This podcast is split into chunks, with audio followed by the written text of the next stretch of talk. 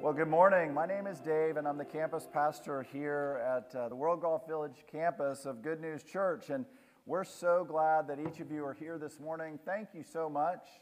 In the seat backs in front of you, you'll see a Connect card, and, and I'd love for you, if you're new or visiting, take the time this morning to fill that out and let us know that you're here.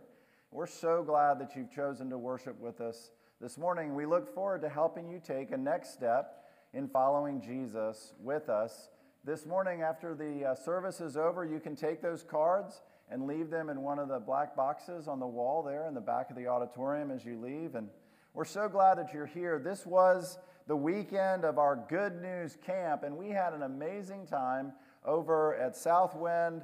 Uh, there was over 200 people there serving and having the time of their life to help other people have the time of their life um, getting to know Jesus. And so it was awesome. There was only one thing that was missing from this year's camp, and that's you.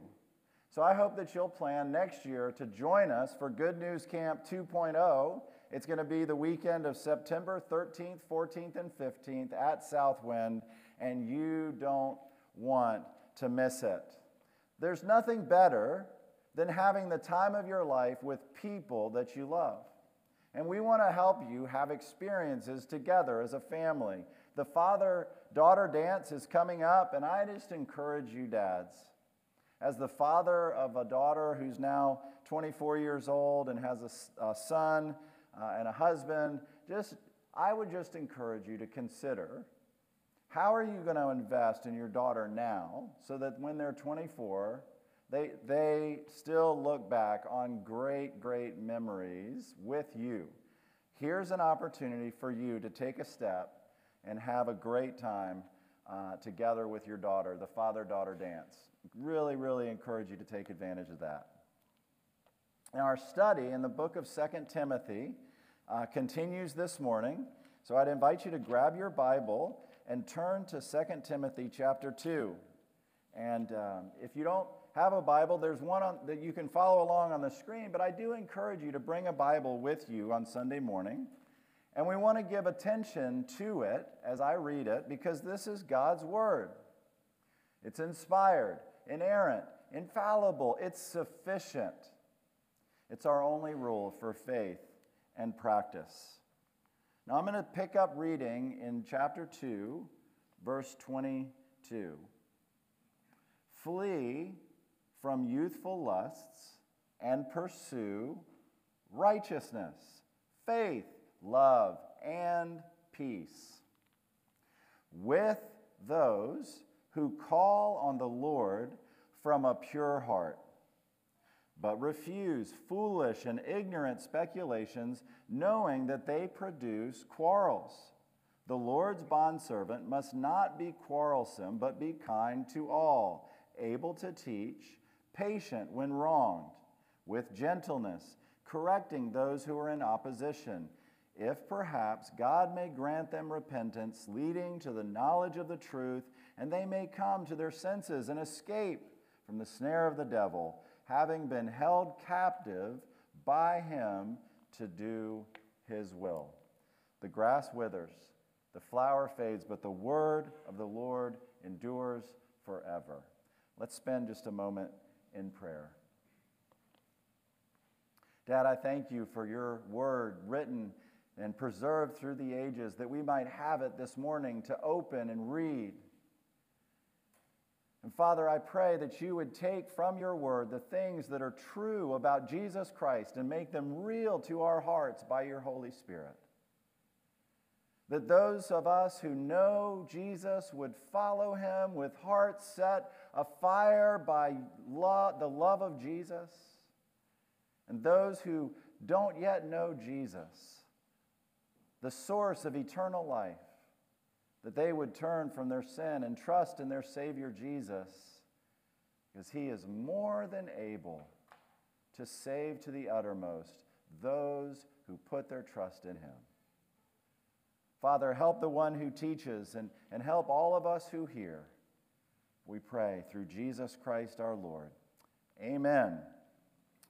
So this morning I brought some uh, river rock to share with you. And uh, I encourage you to, after the service, come out and, and pick out one of these river rocks that you might uh, like and think is just the best one for you. But when you get a river rock, you'll notice that the river rock is, is smooth to the touch. You say, well, how did it get so smooth? What was it that caused the river rock to, to be smooth in its, in its surface? So, what was it? A lot of people think that it's the river. The river is what, what goes over the rock and causes the rock to be smoothed. But you know what actually causes the river rock to become smooth? It's the other rocks. The river creates the propulsion, but it's the rocks striking one another that causes those hard edges to be chipped off, and over time, the river rocks become smooth. Now, wouldn't you like to become more smooth? There's only one thing that has to happen collision. Collision. And that's why we need both. We need both the, the rockiness of collision but we need the propulsion and the grace of the river to move us along, to help us, and to encourage us. And this morning, this morning we're going to learn more about this life together that the Bible describes again and again and again with the phrase one another. Throughout the New Testament, there are commands given time after time that say things like this love one another, encourage one another, pray for one another, serve one another, be hospitable to one another. There's more than 50 of them. Those one anothering verses, that, that's what describes this life together, this colliding life that produces the smoothness that our lives are to demonstrate to the world in verse 22, in verse 22, we read about this life together, but, uh, but it says in verse 22 flee from youthful lust and pursue righteousness, faith, love, and peace. Now, here's the phrase that we're going to look at to start with those who call on the Lord from a pure heart. With those who call upon the Lord from a pure heart. We are called to be a group of people who love who love one another.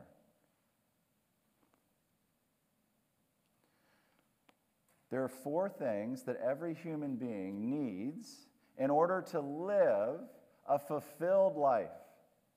The first thing that every single one of us needs in order to live a fulfilled life is they need something to explain life and death. They need a philosophy, they need a belief system that can help explain both life and death. How we got here, why we're here, and where we're going. Second, they, they need, every human being needs not only a philosophy or a worldview that explains life and death, they need meaningful work. They need meaningful work. They need a purpose big enough to give their life to. The third thing that every human being needs to, to experience fulfillment in life is that they need a nuclear family. They need a family. And then the fourth thing that every human being needs in order to be fulfilled in life and death is friends. Friends. Now, when you look at your life, do you have a, a philosophy, a worldview that explains life and death? Do you, are you engaged in meaningful work with purpose, to, to live on purpose, with purpose, to accomplish God's purposes in the world today? Are you experiencing the, the family? And, and, and do you have a few friends that you're doing life with? If you have those four, even in just the most embryonic way, if you have those four, You're growing in your experience of a fulfilled, meaningful life. Now, the world in which we live, the secular world in which we live, cannot provide credible answers to all four of those uh, important, important foundations for a meaningful, flourishing life. They can't. The church of Jesus Christ can. The church of Jesus Christ has the Word of God, and the Word of God gives us the answer to life and death. The church of Jesus Christ provides a purpose big enough to invest our life in. The church of Jesus Christ provides a place for families, for families to grow together. The church of Jesus Christ provides a place for friendship. And so I invite you to consider this morning how it is that we can grow in our love for one another. Last week, last week I told you about loving Jesus and the experience of the love of Jesus for us is what moves us to love Jesus back. I told you last week about a new a new life that Jesus offers us. I told you about a new purpose that he invites us to. I, I told you about a new leader that Jesus wants to move in as our master and Lord. He invites us to live the Christ directed life, a new life, a new purpose, a new leader. And this week, we're going to see that Jesus invites us to a new community. A new community. We are to live, we are to live with those, with those who call upon the Lord from a pure heart. We're a new community. We're called to be together. Our purpose as a church is to make disciples together, to make disciples together. And and that phrase, with those, describes the together life that we're invited to live. We're, we're called to be with one another. We're called to be with each other. So, so let me ask you this Are there people in your life? Are there people in your life that you're regularly with? That on a regular basis, there's a group of people that you gather with regularly, faithfully. A group of men or a group of women or families gathering together. Are there people in your life that you gather with regularly? Let me ask you this. If you were in crisis, would someone know and be able to help? If you were in crisis, a health crisis, a relational crisis, a, a work crisis, a financial crisis, if you were in trouble, would anyone know and be able to help? Now, Jesus, Jesus Christ is deeply interested in our witness. Our witness. You say, Dave, did you get a lisp at camp? No, I didn't get a lisp. I meant to say witness, not witness, our witness. He prayed, Father, may they be one, even as we are one, I and them. Jesus Christ is deeply invested in us becoming the type of people who are together, who are with one another. He's deeply invested in that witness. Now, this new community, not only is this new community together, this new community is centered on Jesus. It's a Jesus community. It's a Jesus family. It's a Jesus movement. This new community is centered around Jesus. Did you see that in verse 22? With those who? Who call upon the Lord. Jesus is the center of our community. Now, you guys don't get to see one another the way I see you. I get to look out every week and I get to see all of you, and you are a you are an amazing bunch. Every week, I look at you and I think there is absolutely no reason for this group of people to be together this day other than Jesus. I mean, you're young, you're old. Some of you, some of you are wealthy, some of you are less wealthy. All of us are rich compared to most people in the world. But, but there's such diversity here, and I wish there was even more diversity, to be honest with you. And the reason why is because I believe when a ragtag, ragamuffin group of people that have no other reason to be together other than Jesus gets together and stays together, the watching world has no choice in looking at us but to ask the question there must be something to this man, Jesus, if he can take this group of people and keep them together. There's no other explanation for the church of Jesus Christ, its existence and its continued existence, other than Jesus, that we call upon the Lord together. I've traveled to Russia and to Haiti and to India, and there's no explanation for the unity that I experience with the church of Jesus Christ around the world other than Jesus. There's no explanation for the church other than Jesus.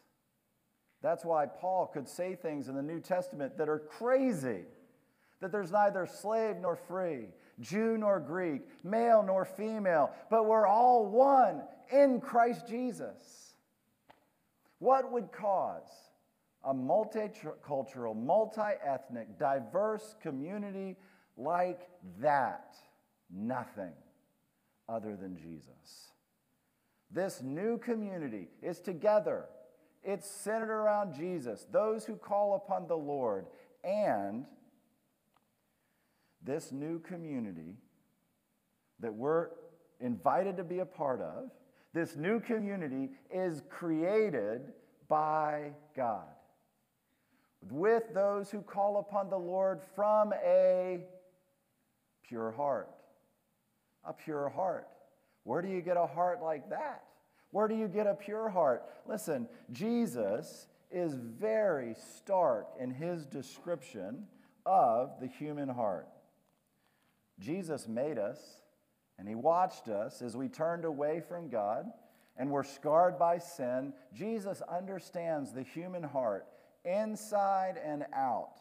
So we can trust him when he diagnoses the condition of the human heart. And here's what he says He was saying, That which proceeds out of the man, that is what defiles him. For from within, out of the heart of men proceed the evil thoughts, fornications, thefts, murders, adulteries, deeds of coveting and wickedness, as well as deceit, sensuality, envy, slander, pride, and foolishness. All these evil things proceed from within and defile the man.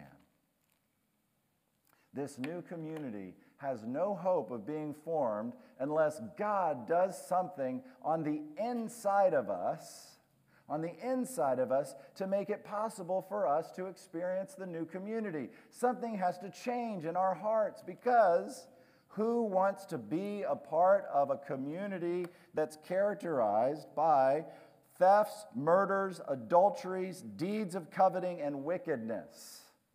Welcome to Good News Church, where wickedness abounds. Who would want to be a part of that? But what if, what if you were a part of a new community? What if you were a part of a new community where God began a work on the inside of us? that created a pure heart. And that's what he does. That's what he does. In Ezekiel 36, in Ezekiel 36, we read this. Verse 26 Moreover, I will give you a new heart and put a new spirit within you. And I will remove the heart of stone from your flesh and give you a heart of flesh. I will put my spirit within you and cause you to walk in my statutes, and you will be careful to observe my ordinances. When God moves in, this God made community is a community that has a new heart. This new heart is now sealed with the Holy Spirit. And it's the Holy Spirit that gives us the desire and the power to live as followers of Christ together. In this new community, in this new community, the Spirit, the Spirit is the synovial fluid that keeps our joints supple and able to move and maneuver. I was at camp Friday night I spent the night at Southwind with all the other campers. I didn't have special accommodations. I slept on the same plastic mattress. It was far more comfortable than it could have been. But when I woke up on Saturday, ooh, I had aches and pains. I didn't know I had aches and pains. But do you know what happens? As you get up and you start moving, that synovial fluid starts to fill those cracks and those joints. And now you're able to start moving a little by little, better by be- better and better as the day goes along. And that's what the Holy Spirit does in the church. Naturally, naturally, those fleshy hearts of ours, you realize how hard it is for us to get along? But oh, when the Spirit comes, when a new heart is given, when we have a new community that's God made, now, that synovial fluid moves into the joints and makes it possible for them not to rub against one another, but to move freely and far more comfortably, far more comfortably than anything that the world could expect. So, this new community, what is it like? What is it like? This new community, this new community is together. This new community is centered around Jesus. This new community is God formed, people who have experienced the heart change that comes when He moves in with His Holy Spirit. So that's what the community is like. Now, what happens? What happens when we are in this new community over time? What kind of people, what kind of people do we become in this new community. We'll go to look at the next verse, verse 23. Refuse foolish and ignorant speculations, knowing that they produce quarrels. Then, verse 24 the Lord's bondservant must not be quarrelsome, but be kind to all, able to teach, patient when wronged with gentleness correcting those who are in opposition. So, in this passage, we're told three things that, that happen to us when we live in this new community. When we live in this new community, we can expect three hard edges to be knocked off and replaced by three virtues that are amazing when we see it kindness, kindness, patience, and gentleness. What kind of people do we become in this new community? As we live together, we become kind, we become patient, we become gentle. And the opposite, the opposite of the person, the opposite of the person who's becoming kind and gentle and patient is the quarrelsome person. The quarrelsome person. Now, what do we call that, that kind of person, that kind of personality who's always taking the opposite side? What do we call that person? The devil's advocate, right? We call that person the devil's advocate. Do you know where that came from?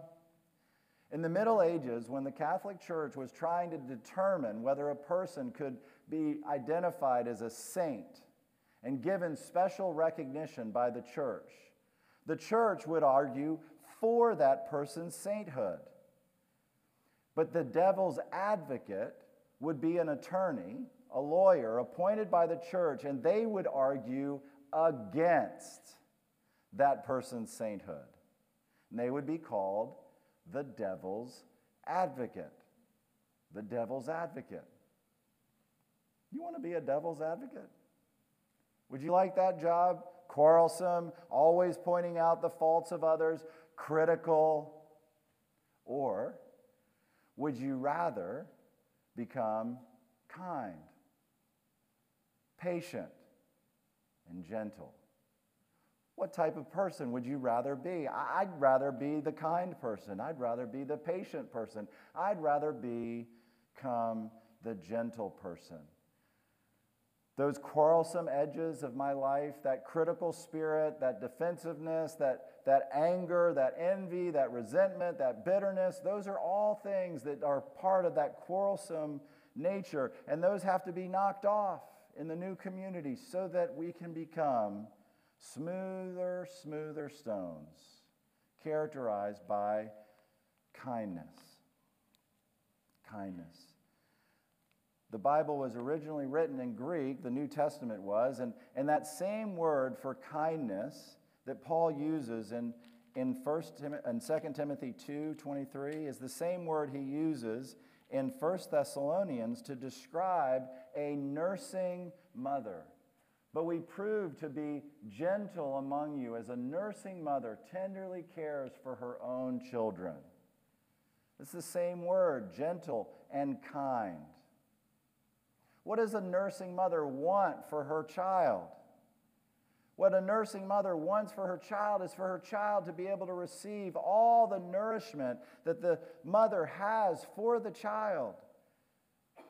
And so she's gentle She's tender, she's kind, she makes herself available to the child to receive all the nourishment that the child needs. And, and that's why in 2 Timothy 2, the gift of teaching is, is used in this passage very, very close to this description of this new community because how do we get the nourishment we need? We get it from the Word of God. The pure milk of the Word is what nourishes and helps and supports the church and makes it grow and become healthy. And as the church grows in health, it becomes a kinder, gentler place. And we're able to be patient. We're able to become patient with one another, long suffering. We're able to practice forbearance. Peter came to Jesus, felt pretty good, felt pretty holy. Jesus, how many times? How many times should I forgive? How about seven? Seven. Said I'd be a walking angel. I'd be in pretty good shape, right, Jesus? Peter, not seven. Not seven? Maybe it's three. Maybe it's four. I mean, I, I, maybe I went farther than I needed to go. Man, Jesus is going to back it off a little bit. Oh, no, Peter. 70 times 7. What kind of community do we get to become? We get to become a new community that practices forbearance, preemptive strikes, not of cancellation, but preemptive strikes of grace, preemptive strikes of forgiveness, preemptive strikes of being patient with one another. How are these stones going to become smooth? It's going to take a lot of patience and a lot of time. It's going to take a lot of knocks it's going to take a lot of forgiveness and forbearance for us to knock the hard edges off of one another. You know the person, the person in your small group, they're always canceling at the last minute. The person in your small group who overtalks, the person in your small group who always shares prayer requests, never seems to bring a dish to the, to the dinner, That person in your small group, you know who that person is? If you don't, it's probably you. How do we get along in a community? By practicing patience. You get to enroll in Jesus Christ's master school of stone smoothing. When you step into life together, you get, you get to forgive each other, practicing forbearance. It's so good to be involved in a local church because where else would you ever get to practice the kind of forbearance that you need in order to flourish? Do you know any place in your life where you need to practice continual forgiveness of another human being? Is there anywhere in your life where you share a home with someone else? Maybe a child as a parent, or a spouse, as a husband or a wife, don't you have to practice lots of forbearance, lots of patience with one another towards your children and towards your spouse? Listen, if you want to get in shape, where do you have to go? You got to go to the gym or you got to go to the park. And if we want to have marriages and families that flourish, we got to go to the gym. We got to go to the park. We got to work out. And where do we work out to knock off the hard edges and practice patient forbearance with one another? We go to the church. The church is a gymnasium for patience. When we're patient with one another in the church, we learn how to become patient in our homes too. You want a marriage that lasts? Get involved in the church. Get involved in a small group. Learn how to forgive others, and you'll suddenly find yourself able to forgive your louse of a spouse. You want to have kids that grow up to follow Jesus? Get involved in a church. Learn how to forgive, and then forgive your kids again and again as they grow to become smoother and smoother stones in this new community. Kind, patient, and gentle. Kind, patient, and gentle. With gentleness, correcting those who are in opposition. The word uh, for gentle that Paul uses here was one of the Greeks' favorite virtues. It's the Greek word praus, and the Greeks loved this virtue. They loved this virtue except for one thing. The Greek virtue of gentleness, they loved it. But they only practiced gentleness towards people who were like them. Towards the people that weren't like them, the other, the Greeks thought it was foolishness to be gentle towards your enemies. The Greeks thought it was foolish to be lenient towards the guilty. And then Jesus came along. And then Paul came along. And Jesus said things like this Forgive your enemies and bless those who persecute you. And Paul came along and he said, Be gentle. And the Greeks in Ephesus would have said, Yes, we should be gentle. We should be gentle. We should be lenient towards people who are like us. We should be gentle toward our friends. And then Paul says, Be gentle towards those who are in opposition to you. The virtue of Christian gentleness is amazing, not because of what it does, but for whom it does. Christian gentleness is shown to our enemy, to those who persecute us. So we're kind. We're patient. We're gentle. Now, how do we get there? How do we become like that? And there's only one way, and it's the gospel. There's only one way, and it's the gospel. Because our flesh, our sinful nature, is far more likely, is far more likely to respond with anger and envy and bitterness than it is to respond with kindness and patience and gentleness. And so, what we need is we need Jesus, we need the gospel. And what does the gospel say? The gospel has bad news. And the bad news of the gospel is that the reason why it's so hard for us to get along in our homes and in our families and in our church, the reason it's so hard for us to get along in our lives is because of something within us called sin. That sin naturally separates us. It separates us from God and it separates us from one another. But the good news of the gospel is that Jesus Christ, Jesus Christ came to reconcile. And how did he do it? Jesus Christ lived the life that we should have lived, and then he died the death that we deserve to die.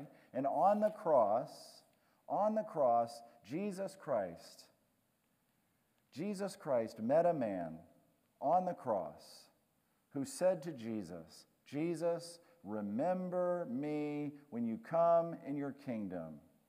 And Jesus said to him, Truly I say to you, today you shall be with me in paradise. How does Jesus describe the life that he wants to make possible for us through the gospel?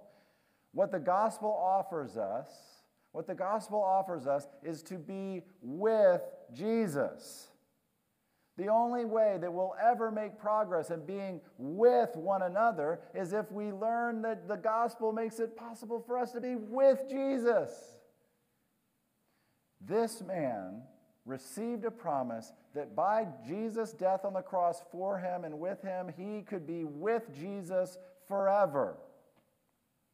And you have the distinct advantage that you don't have to wait to the very end of your life to receive Christ and begin doing life with Him. If you think that the thief on the cross really nailed it, he got life right. He waited to the very last instant and then he trusted Christ and he went to heaven. If you think that the thief on the cross nailed life, you're missing out. Jesus Christ says, You can be with me now. You can begin an eternal kind of life with me now. Would you like to be reconciled to God, forgiven of all your sins? Would you like to have an eternal kind of life now? You can. You can be with Jesus by faith. It means admitting the bad news is true of you. Have you? It means believing that Jesus' life and death and resurrection was for you.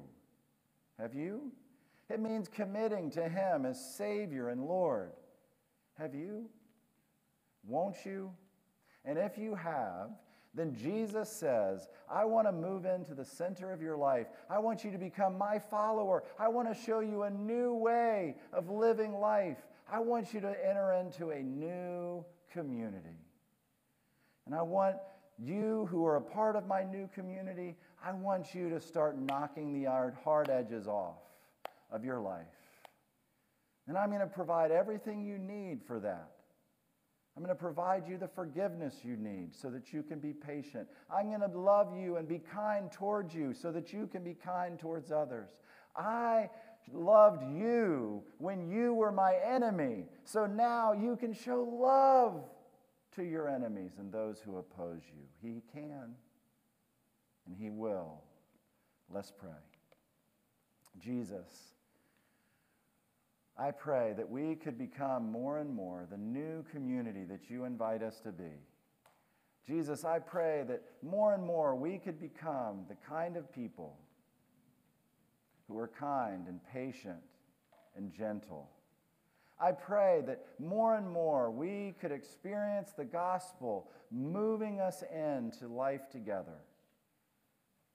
Jesus, I pray that because of your kindness and your patience and your gentleness, you would be forming in us, forming us to be together a new community.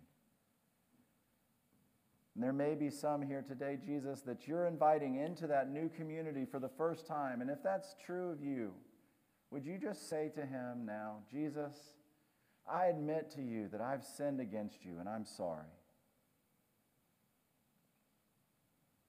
Jesus, I believe you lived the life I should have lived. Jesus, I believe you died the death I deserve to die. Jesus, I believe you rose from the dead. Come into my life as Savior and Lord. And help me become the person you want me to be. And Jesus, for all of us who are a part of this new community, this place of grace, I pray that you would work in us to make us become a kind, patient, gentle community, together, centered around Jesus, living life in the power of your Holy Spirit with pure hearts. Do that, I pray, in Jesus' name.